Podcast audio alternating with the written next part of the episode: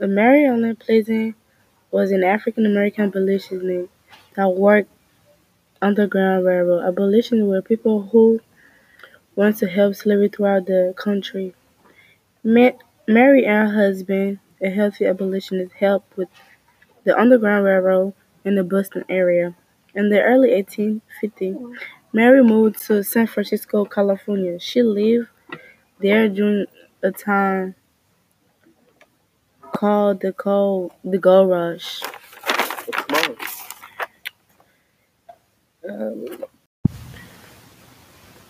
These pictures shows Underground Railroad. The Underground Railroad was not any actual railroad intended. It was a network of many routes and safe houses meant to help escape slaves get to Canada or states in the North United States where slaves was illegal.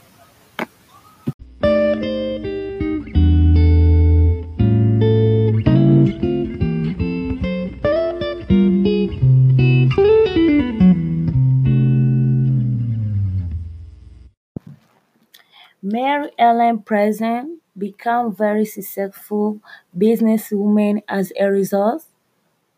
She creates many businesses include restaurants. She used her influence to help African and American. Many slaves escaped their owner could come to her for help. She created safe houses for them, basically help to bring the Underground Railroad to the West Coast. She also used her status and money to support social justice campaigns. Successful black businesswomen create safe house for slaves.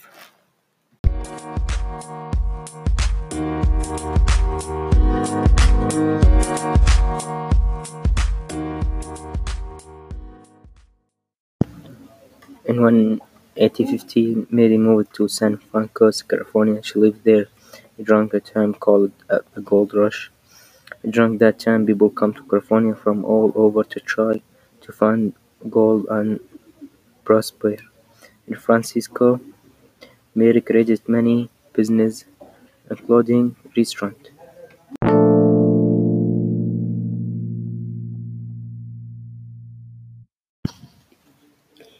This picture shows the large house-like boarding house Mary Ellen Pleasant land in San Francisco. In this picture, you can see the big houses with many rooms to rent. Mary Ellen Pleasant, she was born in August 19 between 1812 and 1817. Mary Ellen Pleasant, she helped to bring the Underground Railroad to west to the west. Because of that, she was sometimes called the Harriet Tubman of California.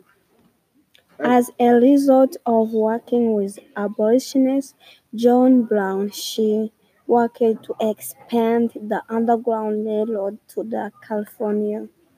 When she came to San Francisco in 1852, it was not a safe place because people needed a safe place to hide as they were escaping slaves.